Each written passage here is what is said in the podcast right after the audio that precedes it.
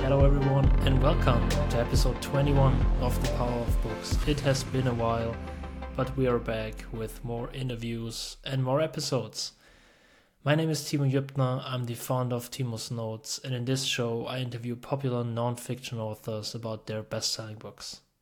The goal of the show is to introduce you to new books and to provide you with actionable advice and tools to live a better life. And occasionally, I share a few of my insights on reading and books. My guest today is Tim Castle. Tim is an entrepreneur, mindset coach, and best selling author. He has developed his sales and negotiation skills from decades of experience in bartering and sales. Therefore, he's also a sought after sales and negotiation trainer for startups and corporates, working with founders, elite athletes, and business moguls. His previous books, The Art of Negotiation and Be the Lion, have helped thousands of people across the world. In the Momentum Sales Model, Tim shares the strategies for creating sales momentum, which he has developed and refined for himself and for the countless clients he has worked with. From our conversation, you can expect to learn how you can set yourself apart from your competition, how to handle losing a sale, how to foster great relationships with clients, and a lot more. So, now, without further ado, let's get into our conversation. Enjoy the show. Tim Castle, welcome to the Power of Books podcast. I'm excited to have you on today. Thanks so much, Timo. I'm, I'm overwhelmed and, and loving life and ready to be here. Thank you so much. Very grateful to be on your show today. Thanks for taking the time. Uh, we're going to talk about your book, The Momentum Sales Model, today. First and foremost, we're not going to only talk about that, but it's the most important topic we'll cover. So, um, uh, can you give the listeners like a brief intro? What is the book about so they get the context of what we're going to talk about? Yeah, I, I think like the main emphasis of the book is like ge- in general, obviously as the title says, how to create momentum in the world of sales. But if you're just an ambitious person that's out there, a go getter, someone that needs to influence people, if you're starting a business and maybe you haven't got a sales background, or even if you have, even if you're just a struggling salesperson, you're like, look, I've got some very ambitious goals. This book's going to be for you because what I recognise, and not to go too long on this first answer, is but the traditional sales model or how sales training is done doesn't actually set you up for too much success when you actually have a problem of, I just don't know how to create momentum. Momentum is the biggest thing that you can create that gets you going and starts. When you get consistency and the ability to create momentum, you can take that into any business, any product, any economy, and you can you have it within you. So it's something it's a skill that you've learned and you take that with you rather than just being able to say do one aspect of it really well, like pitching. But then is that really sales? Is that really creating momentum? Does that, you know what I mean? When that one tactic doesn't work, you're left with a target that you still have to hit and it causes issues. And so, what I really wanted to do, and based on my over 15 years leading businesses and expanding them into different territories and market, was basically put down what I coach and what my online courses coach, which is sales and, and how to do that. So, in essence, it's for the ambitious entrepreneur. That could be you just starting out in business. It could be you at all levels. I have people that I coach that are doing millions of dollars in, in business, and they mm. all need to be able to generate momentum. It doesn't matter the level that you're playing at, you've still got to be able to generate momentum and you still have ambitious goals. So, this is what that book's for. It is a bit of a beast, but I I believe the reason it's a beast is because I wouldn't let the editors cut anything out because it, everything has a piece of importance in it, and it's an acronym, right? So momentum is actually an acronym for the framework that that we can go into detail in a bit later, but it's it's it's a joy to share that work, to be honest. Um, and it because it, it comes from the heart and it comes from experience. So I've been there in the trenches. It's not just like I'm making this stuff up from lectures or textbooks. This is actual strategies that have been proven to get success in the field that I've used myself. that was kind of like the, the thinking behind the book. Love that. Love that answer. And I wanted to touch on because you said it like you're you, like you learned this from experience, not just from textbooks. So the next thing I kind of wanted to get into to learn a little more about your background, your personal story. Like, how did you get into sales? Like, did you know that you want to do this, or did you kind Yeah. of end up in the field, or how did it happen? Yeah. I think I grew up like when I grew up, I was I always wanted to be an on, like an entre- an inventor. I think I wanted to be an inventor and, or a traveler, like an adventurer. And I hmm. used to read books like Pole to Pole by Michael Palin, or books where they would just go into like the unknown in South America and start exploring, and they'd have to work their way back. And so I had this really deep like yearning to want to go and explore and to go and, and to invent things. So I'd spend loads of hours tinkering with radio controlled cars and putting them back together, taking things apart. And I'm not I'm going to relate this to sales in a minute, but what that got me to do was to basically follow the passions and to follow what I was good at. So I went through life basically started off in a corporate barter agency and and that was just basically waking up every day and negotiating and having these it was like a dream job to be honest where you're waking up and you're having these conversations and you're doing all of these deals every day. You're doing like 20 deals a day. And if you haven't come across barter before essentially what you're doing is you're exchanging one product or service for another product or service. But what you have to do is you have to obviously negotiate on either side of the deal because if you're mm-hmm. taking a deal where it's Jaguar Land Rovers on one side and you're swapping it for I don't know millions of dollars of outdoor advertising space. If you haven't got the maths right if you haven't got the negotiations right you're going to be ending up with the cars that cost you more money than you can actually sell them for or the space that you bought the inventory that you've got being sold at a cost that actually doesn't make you any money. So it gets you thinking in new creative ways. And so having I guess a real understanding of myself and understanding right okay I'm someone that likes to explore the world. I like to make inventions. I feel like I had I had a lawn mowing business when I was young at age 50 I started off doing painting fences and had all of these different side projects and businesses. And and I guess I lived in this at, at sort of 24 years old I lived in this world where I was doing kind of what I wanted to be doing negotiating every day making money. It seemed great.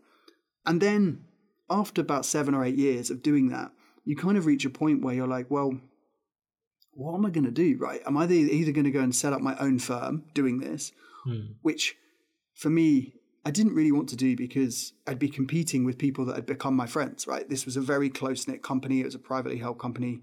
We'd been on a really big success run in the UK and Australia and all the markets that I'd kind of gone to. And so I didn't really fancy doing that because then I'd be going head to head with people that I'd, I'd built deep relationships with. But what I did fancy doing was getting into into sales. But this is where it comes, right? Because basically I'd done nearly a decade in one pathway hmm. and I just was switching in. I had to learn a whole new industry. And so I had all of the kind of sales courses and I had to go on all of these courses with the job, right? You get offered all of these brilliant courses. And then you, you think that you're going to be able to go do it, but what you realize is they're not so brilliant.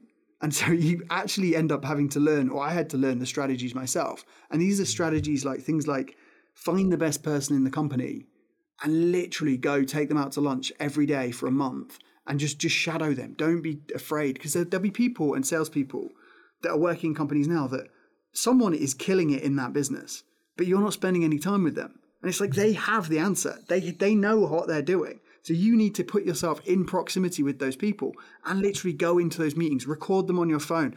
I mean, it's probably a little bit unethical, but like this is what it takes to win. And you need to absorb how they say things. And then you need to put your own spin on it. And you need to kind of get it to a point where you can subconsciously just unload what the best in the business do and then put your own kind of style on it. And this is what I did from the ground up because I was really paying my own way. I was paying to play. I was going out trying to get all this training and it just wasn't improving me. And I was going into situations and I was rubbish.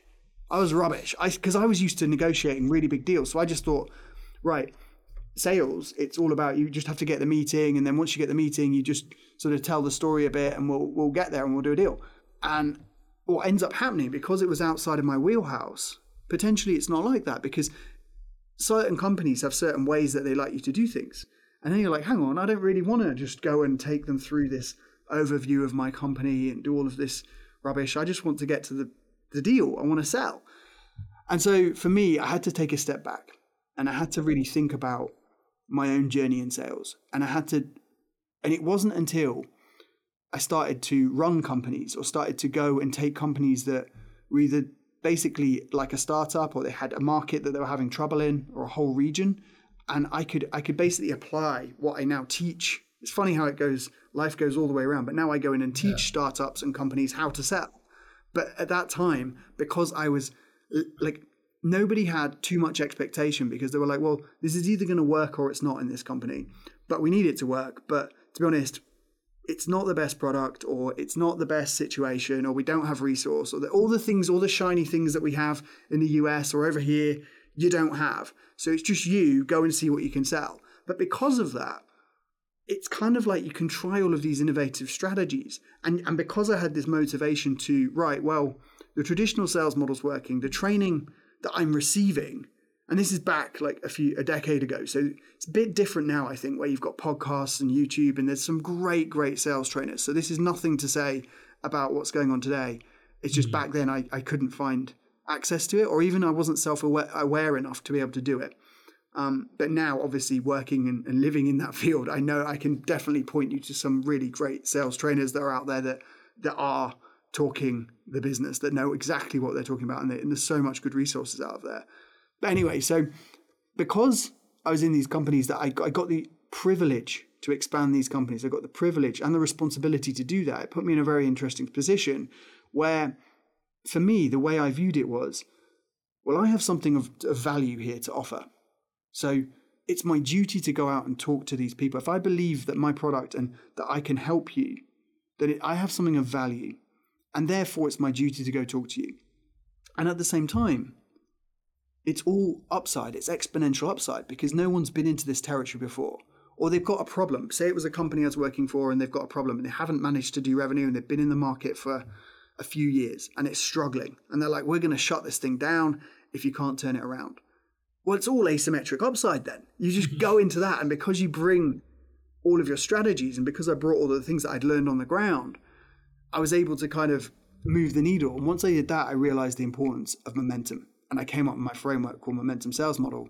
Out of that was born out of how do you move something from, say, zero to $5 million in revenue? Mm. And how do you do it quickly when you've got pressures and you maybe don't have all of the nice, shiny tools and, and, and products that other markets have, but you have to still make the revenue, right? You still have to, to move.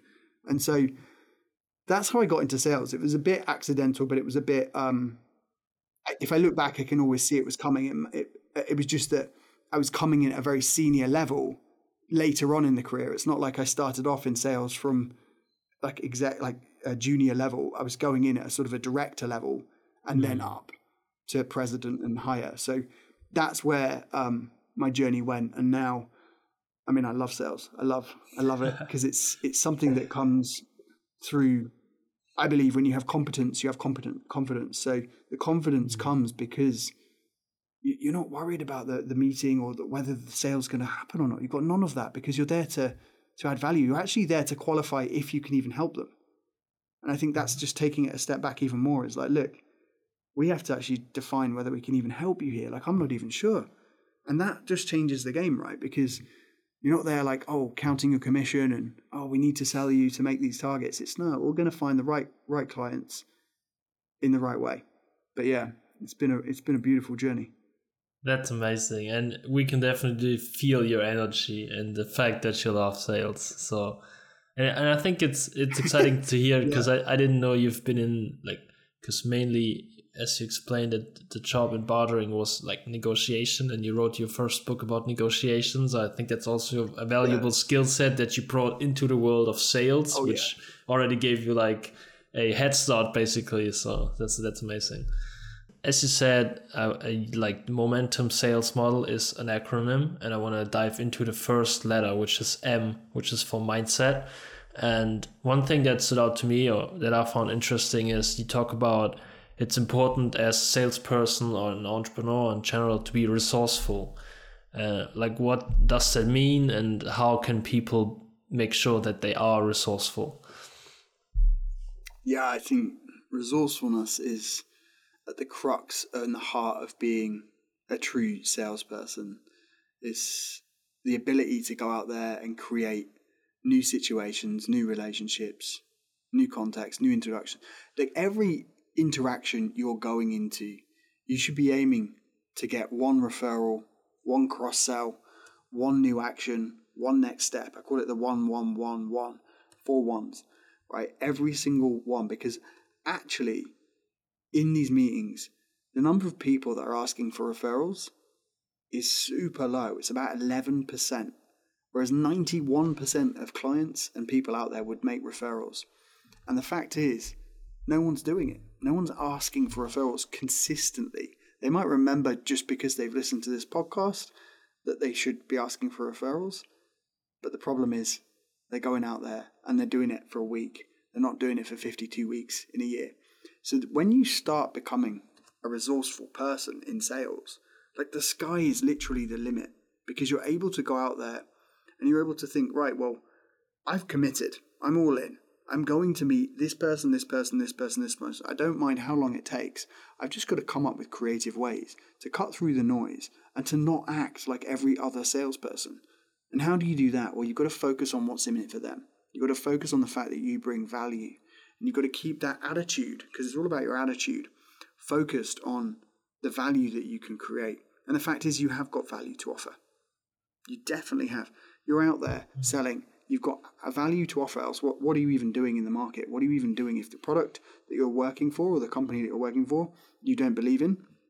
It's not going to work. You're ambitious, you have a great product, you have a situation where you want to go out there and you want to you want to move mountains, you want to move hearts and minds and, and be able to educate people and bring them on the journey. And that comes through the power of story. But you've got to be able to connect through to what matters to them.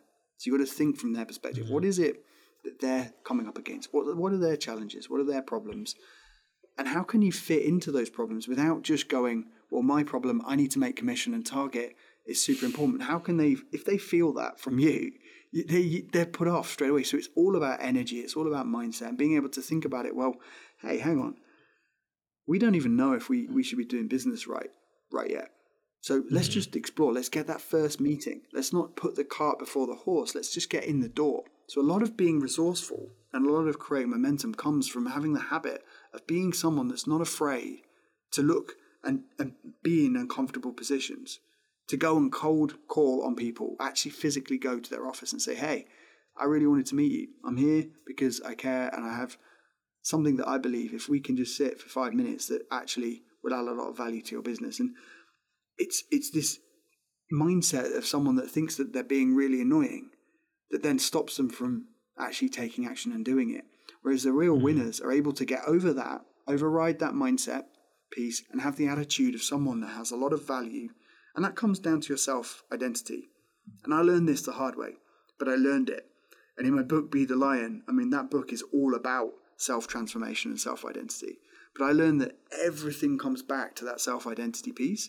And in sales, it's massive because re- really, if you're acting as the person you want to become and you've got this identity of someone that, that has value to offer, that is a great per- just just by being you, you're a great person to know. You're a connector. You're able to even do referrals to your competitors because you're not even necessarily if it's right for the client and you haven't got the right product, refer it to a competitor. They will actually see that hmm. you're not afraid of competition. They will actually see that you're genuinely trying to help them and you will build a better long term relationship with that person that they'll go, hey, that's someone I want to do business with. This might not be the right situation, but that's definitely someone that I want to do business with. And that is worth its weight in gold rather than trying to be fearful and going, hey, I don't want to. I don't want to refer business or I want to slag off the competition because I'm so scared that they're going to come and take on my clients. It's like, oh my goodness, that's filled with fear. So having that attitude of someone that you know just through the the process just through applying the momentum sales model that you can take that into any business, any economy, any situation, and you can climb that mountain. And because you're consistently disciplined to climb the mountain and put the things, the strategies for success and explosive growth that are in there into play, once you start activating those, you, you activate your success mechanism within within yourself and you start to expect wins you start to expect and because your pipeline is getting bigger because you're having all of these amazing conversations you're not going into any conversation that potentially could be quite difficult. I mean, I've been on the other side of some really tough negotiations, but the best way to handle that, because you're doing multiple negotiations a day and multiple sales a day, you can go into those bigger conversations. It's not a loss to you if it doesn't work. You don't feel the loss because you've got you're not scrabbling to to fill that hole in your pipeline. You're like, no, we've got it covered. But if this isn't the right piece of business to do, then then we don't have to do it. That's totally fine. Like, and so that's a completely different energy. And so, becoming resourcefulness is like is major. Is is major. Like being able to hmm. get referrals out of each meeting, being able to consistently define next steps that are actual next steps and get action taking steps on them, get cross sales in, start planting those seeds for what other things that might come down the line and bring someone into that vision. It's it's almost magical when it happens because there's it's it's almost effortless in that way because it's just flowing out of someone. When you're sat next to a top seller doing that, you know that they're creating magic. It's, I love it because it's so Mm. it's so fun to be around, but it's also fun for the clients because they're not they can see transparently that you're not there. Yeah, you're going to make money, but you're not there. That's not your first and foremost purpose for being in that room. And it's that's what it comes down to. Mm. Yeah, because they can sense your intention, as you explained. Like if you're in it for the wrong things, and they will feel that and not end up doing business with you. And yeah, I mean, from what you explained, it also sounds like most people are not doing that, and that's exactly why you can set yourself apart with that. So that's really interesting.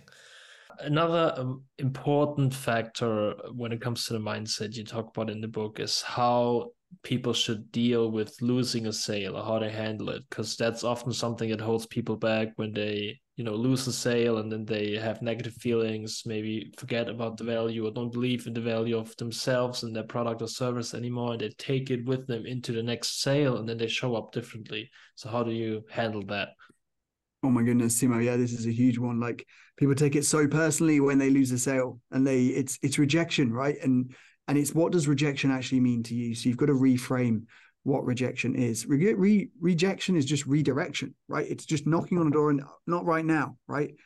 Handle it with grace. That's my top tip. Handle that with grace. When someone is saying not right now to you, cool.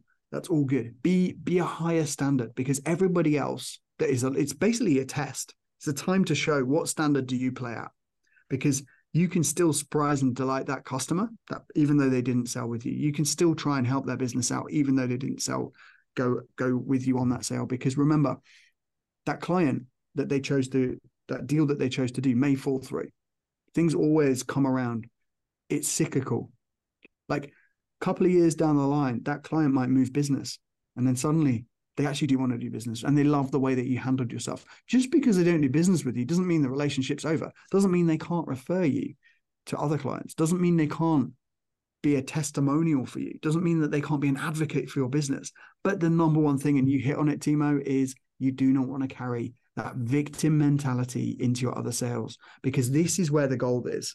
And you're bringing in something that's like needy and desperate. And that vibe ain't going to work over here. And you're just going to go in and you're going to go in all pissed off and annoyed and annoyed at yourself and doubting yourself and like, oh, maybe we haven't got as good a product as we thought. Maybe we're not um, meant to be doing this. You start literally, I've seen it. Entrepreneurs that are this close to landing massive, massive clients. And they're, they're literally about to throw in the towel because one client said no. Oh no, we shouldn't. We maybe we shut up shop. We haven't got any more fun. And you're like, mate, seriously, you're this close. You're this close to a breakthrough, but you've got to keep going. And the real part of this and why the momentum sales model is so important is because if you've put the process in, you mm. wouldn't be worried in the first place, and you'd understand that that fear that you're bringing into your new clients, that needy desperation victim kind of mode, is killing everything. It's just you're just killing all the rest of the opportunities and you're not handling it with grace. So handle it with grace, go and win that relationship, wish them well on you. Like, I'm here if you need me. Love what you're doing. We'd love to work. Don't even need to lose touch. Just every quarter, still touch base, still check in, mm. but don't get caught up in it. Move on. You've got all of this great business to do over here, and there's an abundance of business. So you've got to have that faith, and it's got to be part of who you are, mm. because that's what you've got. To, that is the reality. You've got to be cut out for that because that's the reality. It's not that we go in and we win 100% of every single deal and we never, we can't face rejection. That's not a winner. That's Mm. not someone that's actually a top salesperson. The top sellers are getting rejected, but they're turning the rejection and it's fueling them even more. Right? They're performing at a higher standard even when they get rejected. It's making them improve even more. And that's when you use it as fuel to go harder. And it, yeah, it's just next level. Hmm, that makes a lot of sense. And I wanted to actually ask if you still follow up with those people and like what do you say or like what do you try to get out of a follow up if you follow up in the next quarter, as you said?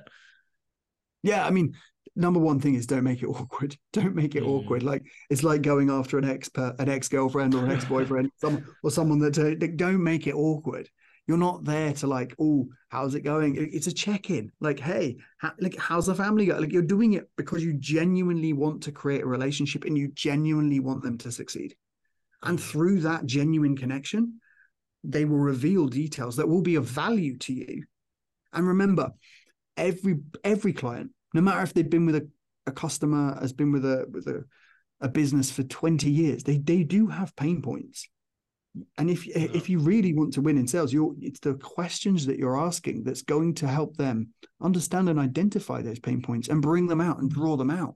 And actually under, help them understand that actually, yeah, well, well, this is a pain point. What do you mean we can fix this? Like, what do you, oh, and then they start questioning it. And it's not that you need to go in there and just be like, hey, how's it going? I've heard that they suck. And uh, we told you that would be rubbish. That was a bad idea.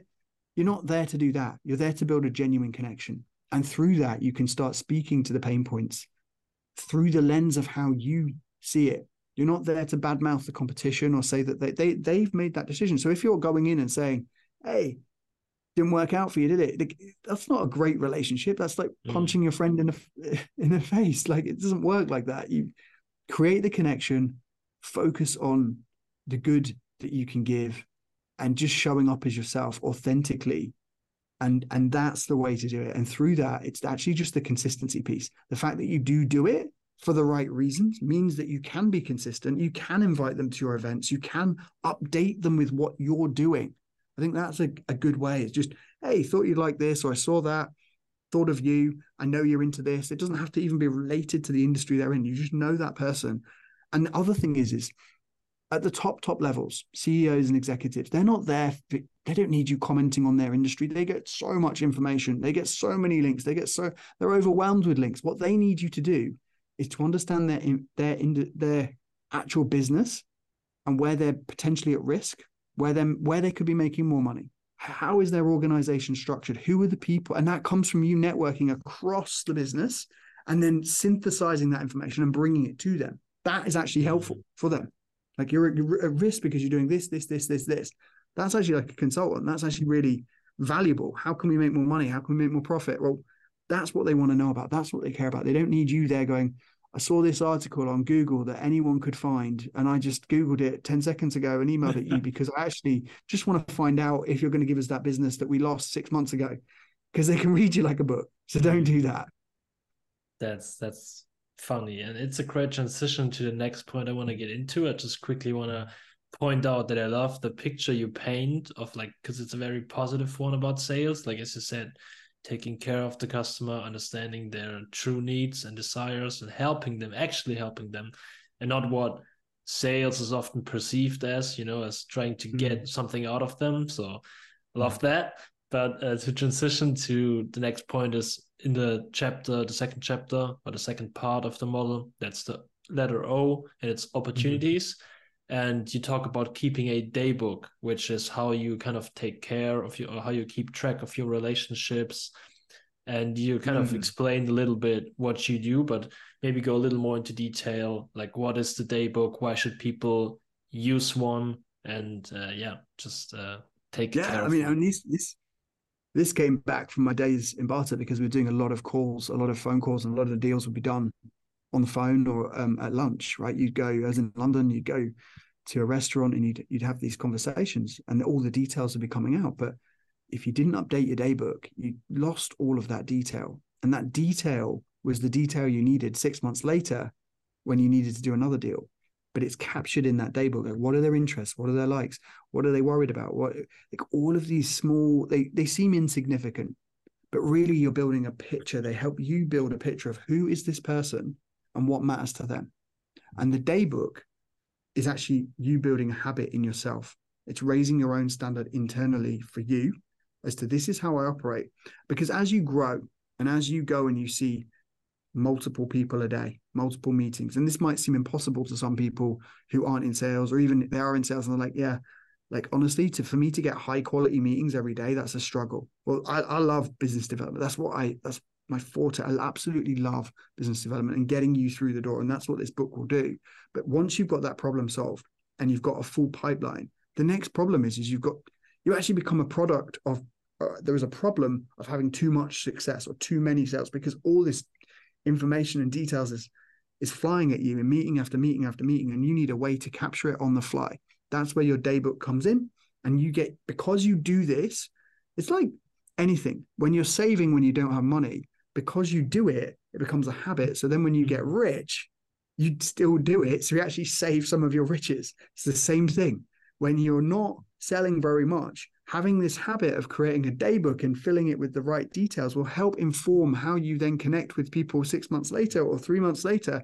And you'll just become this wealth of knowledge and this connector. And you'll be able to go, hang on, I can start to see themes and I can see people that actually would like to get together. And you can start to connect people, which is actually giving value and then suddenly you become this this joy to be around this person that people want to hang out with because they know you have valuable contacts and, and your status raises that your influence raises your ability to persuade raises you're mm. interesting you become interesting. That's what they say right? Don't just be boring. Like you know you want to become interesting.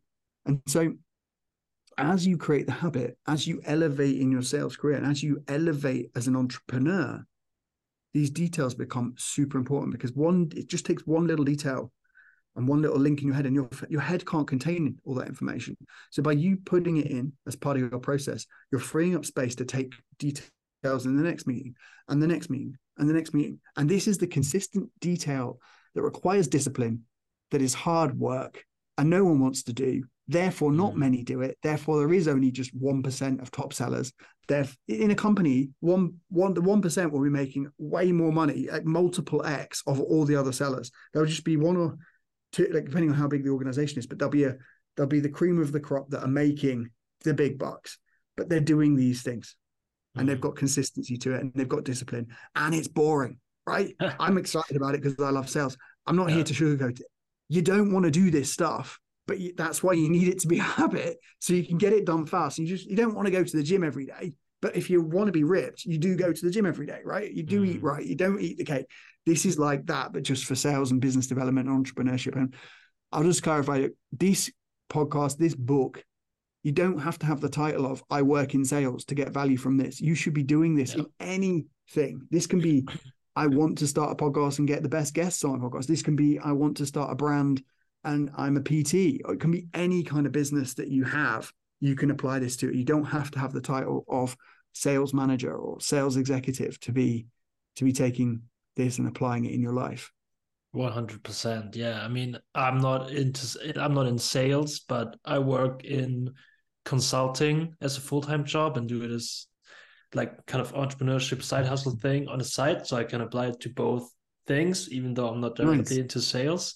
And then one thing I also wanted to mention is that I've even read and done this myself, kept a day book kind of, but not for business contacts, but for personal contacts. Because I'm going to be mm. totally honest, I sometimes talk to friends, they tell me what they're up to. And when I meet them the next time, two months later, I forgot a lot of what they told me, you know, which is probably totally normal. But for me, it has worked to just write down a few key points, like what they told me, what they're up to, what holidays they're going on or whatever, as you said. And then next time I can follow up easily. I can look at my notes. It's like two minutes, not even. And then I can simply follow up. So as you said, it doesn't just apply to salesperson. It also applies to everybody else. You just need to find the way how you can apply it to yourself. And that's brilliant. Not only does it help you, but it helps you show them that you care about them. Exactly. Because you're going, and that's the transition. It's like that puts you at the other level because the fact is you do have that way of retaining that information you have a system for it but that means that when you go and have that meet up with that friend you can go and remember the the cool stuff that they told you that they're really excited about mm. that they they've now progressed and you can remember those details oh, hang on timo really cares about me. He really understands what I'm going after. And that that's the power. That's where it's you become a super connector. Right. So how do you keep that daybook? Do you have a physical one or like online? Do you use a Google Sheet yeah. or do you have a, a, software for it? For me, and I, I, there are some free downloads with the book which would include that template. So anyone that gets the book can basically go online and I'll give you a template to work with. Um, but for me, yeah, I honestly, it's online, it's Google Sheets, and it's also physical. I have a journal in my bag the whole time, everywhere. Mm. I have like, I will have, I've had two laptops in my bag and a journal, probably the heaviest bag in the world for years because I just I need this stuff with me because if I get ideas, it needs to be on this one. If I get this, I want to be on here. I've got them. I mean, see today I've got lots of things in the bag, but like books, journals, everything needs to come with me all the time. Google mm. Sheets, like it's all there because I want to be doing this on the fly, capturing the information, uploading it on Google Sheets. There are obviously CRM tools and, and things like that that that seem once you get in the bowels of a big organization, the red tape comes in. The difference in how you're supposed to kind of what information is important changes. Because remember, for a company, the information they want to capture versus the information and details that you want to capture could be different. So this is almost like your personal treasure trove of information. It's those details that, that seem insignificant that make a ton of difference on the personal side. So I'd say Google Sheets, notes on your phone, and um, a physical journal because you want to get into the habit of writing daily. Mm. Just having that connection to paper, writing daily is is a beautiful thing. Awesome. Yeah, that's that's interesting. And I think the combination of those mediums is what makes it the smoothest and and easiest. Yeah. Yeah, it's fluid. Yeah. Exactly. So uh looking at the time, I want to jump over the next two steps, which is um the M and the E of the model, which is uh, motivation and energy. And I want to go to N, which is nailing the pitch. And mm. I'm interested in like first how do you prepare the perfect pitch quote unquote mm. and i think this is this is something that i i definitely struggle with because when i was negotiating right right it was all verbal there's no need really for decks and all this kind of stuff you, it's it's like it's a hardcore conversation or it can be um, and it's more about the non-verbal language and it's all of this you're reading the room you're re- it's verbal so when you go into sales obviously there's if you're pitching a VC or you're pitching, you have to remember that the pitch starts way, way before. Starts and in negotiation, it starts way, way before. It's the beginning. Every interaction you're having is part of that pitch. It's right at the beginning. So you're able to influence from every, everything, from how you sit in the room, from how you greet people to how you treat people on the way in. Like the whole thing matters. And that's why it has to become part of your character. Mm-hmm. But if you're someone, and this is what trips people up, is the nervousness before a pitch because it's a big deal, right? We've got millions of dollars on the line, or even if it's just a small client that could mean a lot of money to you or business to you, or it matters, whatever, it matters to you, and you don't want to mess it up. And the problem is, is we think that we have to have it perfect. We think that we have to go slide by slide. And then what happens is in those big conversations, naturally someone will come in within five minutes and scupper the whole thing and ask the question that you have answered on the last slide at the beginning. And I want to know that. And then because it didn't go the way you thought and you put all this effort in, the victim will take over or the the fear takes over and then you're like oh my goodness we've got to go there and how do i explain it so there's a fluidity to it so what i like to do is you want to you want to have your pitch down but you also want to go for things like go for a run and just start running because you're simulating your heart beating a bit faster and it's totally natural that's the other thing don't worry if you get nervous and your heart beats fast before you go into pitch totally natural but what hmm. you want to understand is that that doesn't mean fear. You want to change that fear into excitement, right?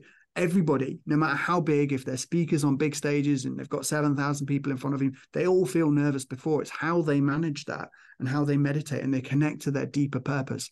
They connect to within and what, what they're doing is they're serving. And you're doing the same thing in entrepreneurship and sales. You're going out and you're serving that audience or that person. You're not there to just oh, I have to convince them and I'm a failure if I can't do it and everyone's looking at me and I really need this. And don't blow up what this means because it's not it's not even going to happen. Number one. And number two, you can rip up the rule book anytime you want. You can get the deck down if you don't feel like the deck that you're presenting. is working or it's hitting home, stop the deck, play a game, get some get some life in. And this this depends on the culture as well. So I will say, like, I mean, doing business in Japan and different countries, there are different ways that you need to be aware of that things are going Mm. on around you that, that you can't just rush things and but you need to still be you in that situation and you need to remember that like this isn't life or death and the best you you can be is the one that shows up authentically and that knows their stuff so go on a run get your heart rate going and, and just speak out the slide speak out your patter ask that question and then respond ask and just get into the rhythm of it so that then you're able to do it on the fly and you can go you don't have to be able to do the whole thing all the way through. It's like when you're practicing for a speech that you're going to give to an audience. You just want to be able to take a bit of it and then take take the next bit and just keep rotating so Mm. that you can do it at the drop of a hat and you can just get that question answered at the drop of a hat and it feels effortless because it's the right answer.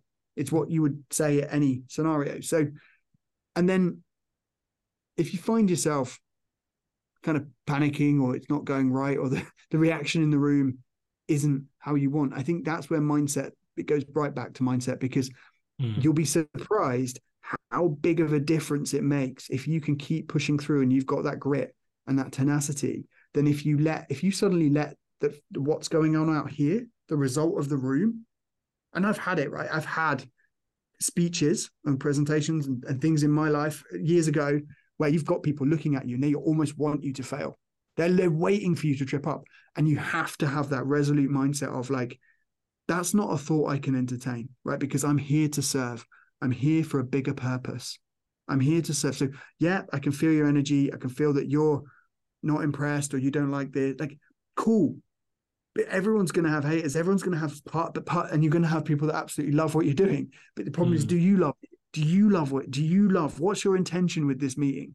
Right. And when you have that at your core, it defined. It can you can open up, and you can just deliver to the best of your ability, and not worry about what's going on here. You've got to manage what's going on in here because it's all about inner results and inner peace. And when you have that, and you're honestly you're able to, the nerves die down, and then you're able to deliver, uh, and you're at ease with the room. And I then focus on the people that are giving you joy and are giving you the right responses. You don't need to go and address too much the negativity. Just just leave it there. Just doesn't matter. It's a bit like losing the sale thing. Like, hey, cool. I brother, I wish you love and joy. Cool. But we're going to go over here and we're going to focus on winning and what we can do and possibility and open-mindedness and and those things. So I'd say if it's not going right, it can't really double down on your mindset and just put things in perspective and maybe maybe there's things you could have done better, like prepared, but also sometimes sometimes it won't, right? Mm. Sometimes you will meet a dick and you will be there and they will be um they will be hard, right? And they will be putting you on the spot. They will be asking the questions. They will they'll be they'll be doing things in a rude way. And unfortunately that's that's part of it. But it's again, you don't lower your standards Mm. and you're not there to convince them and like i must sell this person like sometimes it, it's totally fine like you're not there the need has gone because you're you've got you are valuable you've got business to go do and this is just one and if you find that's happening and you find that they're psychologically like because there are some narcissists out there that will make you feel like you've got a really short window to do things and oh my goodness like my time's way more valuable than your time it's like just reset the bar like no no no sorry you thought we got half an hour for this mate. I've got 15 minutes, mate. I've got to get out of here. I've got 10 clients today. Like you don't have to stay with the situation that's being created. Don't play the game. Just Mm. remember your value. Remember that you're there to serve. Remember your purpose and your deeper why. And whatever that is. For me, it's my family, my boys. Like this is like what can we go out and create today? And I want to be around other people that want to do that. And you start to attract those people just for, by the way you are. And actually, you get respect by showing up as that person, even when the situation isn't going right because other people in the organization if someone is being not great to you they will eat, they will come to you after and be like hey well well well handled they'll give you respect so Mm. there are people watching so don't don't worry but it's how are you watching you are you proud of you and i think that that comes back to self-identity are you proud of you so do things that make you Yeah. proud That's huge. Yeah, I love that. Amazing answer. And you you you mentioned on family, and this is something I wanted to ask you because the last step of the model is more. And I also read Ed Mylett's book, The Power of One More, which is kind of this Yeah, mentality of Yeah. yeah, he's a great guy. so it's it's kind of this idea of if you want to outperform your competitors, if you want to get to the top one percent, you know, if you do one more than everybody else, your chances are a lot higher than those of the other competitors. So, and my question would be like, how do you balance or how do you handle taking care of all your personal responsibilities? You know, family, kids, other things you have to do, your body, your health, and all of that while at the same time still trying to do more business wise. hmm hmm I think there's a there's a different pace to success, right? There's a different pace to winning. There's a different pace to when you've got really big goals, and you should have big goals. Don't have goals that don't excite you. Get the big impossible goal in front of you. Get something that if it happened to you, you would get out of bed in a flash. If you were like, if this was happening, I'd be loving like make that your goal. Don't make something that's linear and just like, okay, we're going to go for 10 or 20% improvement because it's like no one's going to get excited by that. And you're not going to have these cool ideas that get you lit up. And that's the energy. And that's what Ed Mylett talks about. Yes, he's talking about being able to do one more and push and expand out through brute like through brute force and just having that mentality of the power of one more. But he's also saying about, you know, in my my understanding and like of it is you want that fire. You want you have big goals that make you excited, that connect deeply, intrinsic emotionally into you.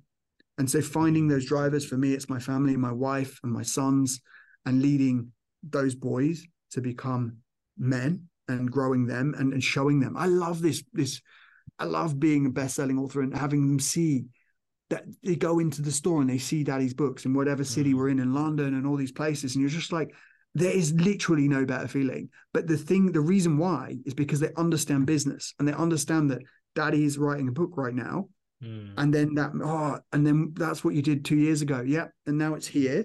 Oh and now that pays for this holiday or whatever it is. Like it's just like Mm. and that oh and that helps this person. And then that what? Now we're friends with this person or we got connected. And it's like they see it all come together. So i think with more for you when you're in the zone and you're there how do you balance everything? Well firstly you need to structure your time so that you're spending the quality.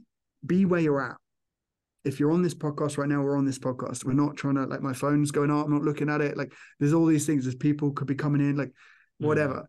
You're here on this podcast.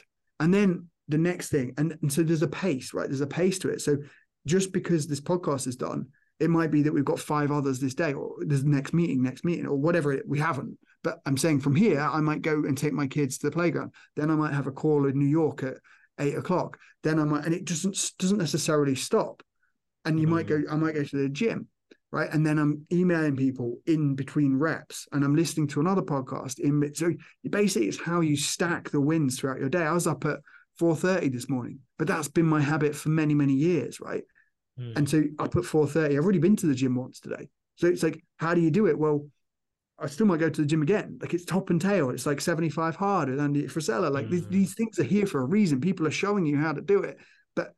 It's it's a bit, and I'm sure I think you have done 75 hard, right? Like Yeah, it's- yeah.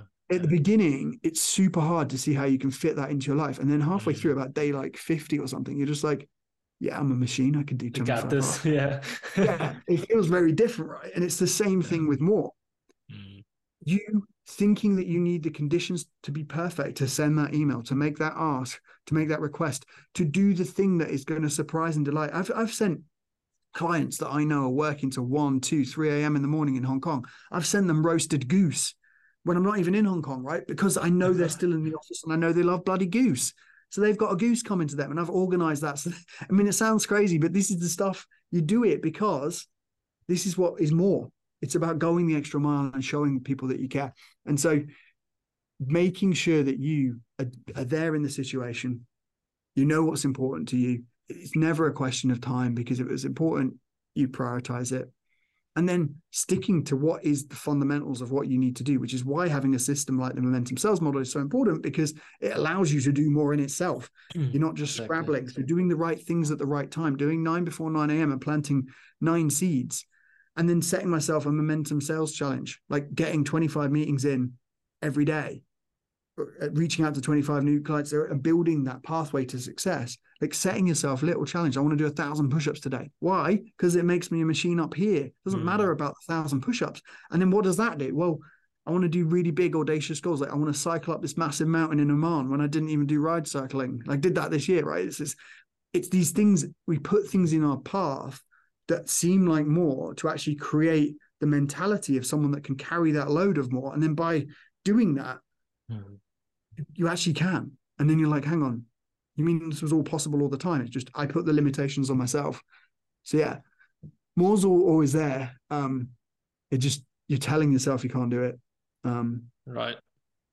and then and you get hang out with other people that are doing it. And Patrick Bet David, he's always about Mm. outperform, out hustle, out outlast the competition. Like you get around other people that are putting out content that are feeding you the right things, and then you start feeding yourself the right talk, the talk track, and then um, you'll find the results start speaking for themselves.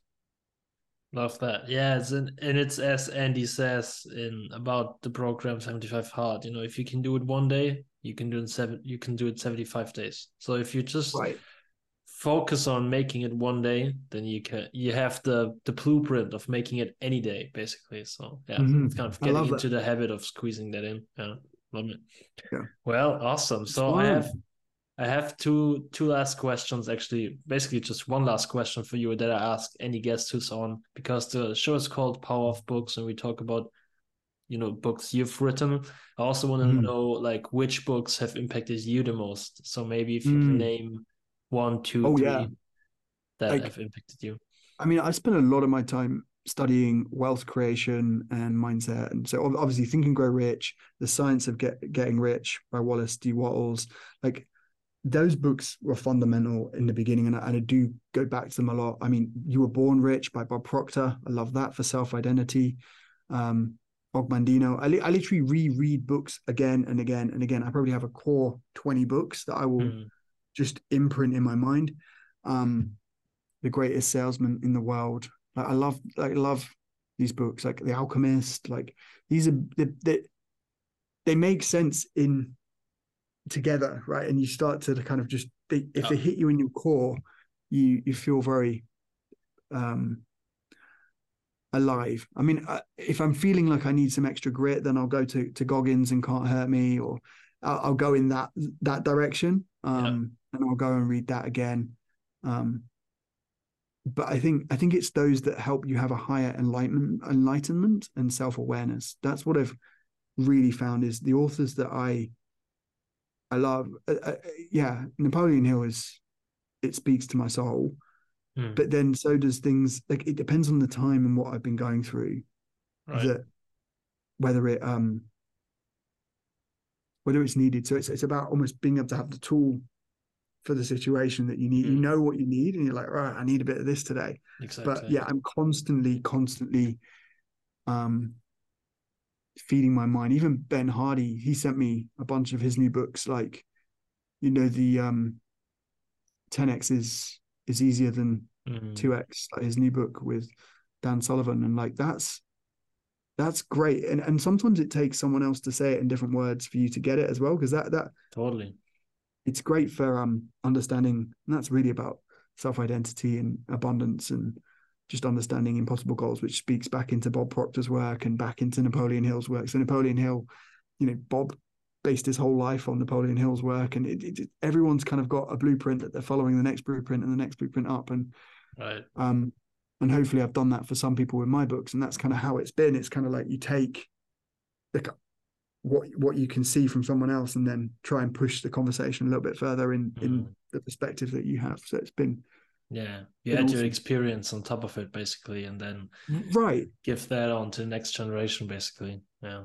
yeah that's it that's absolutely that. it Yeah, some great and I, I don't know if you've read Un, unreasonable hospitality by will Guidara I Um, haven't I haven't yet, but I have oh, I've heard book. so many great thi- things about it.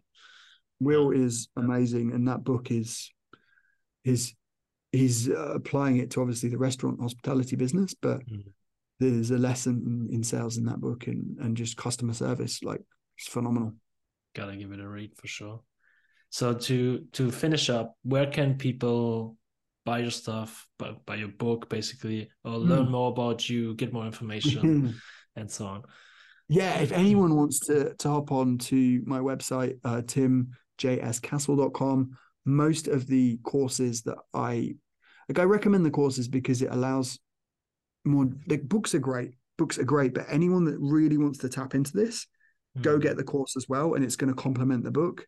Yeah. Um, so my website's going to be good for that. Uh, Amazon, Tim Castle, The Art of Negotiation, Be the Lion, the Momentum Sales Model, The Art of Decision Making. It, they're all there um, under my name.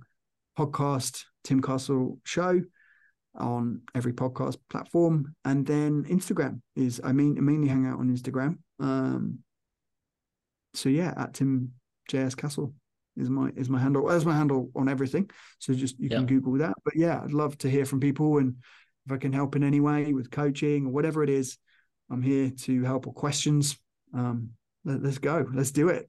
Love it, love it. And I'm gonna link all the things you mentioned in the show notes so people can directly access it if they are looking for it.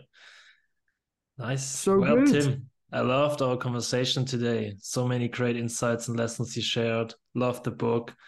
And yeah, thank you so much for taking the time to join me today and and do this interview together.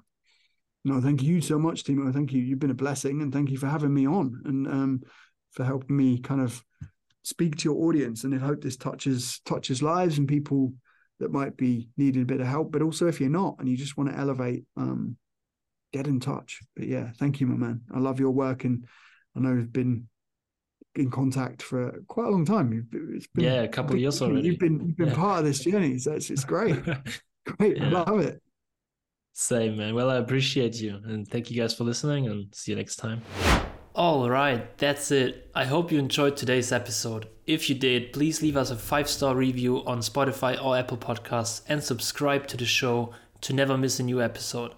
Also, check out our YouTube channel if you prefer video podcasts. All right, guys, I'll see you next week. Have a great day. Bye bye.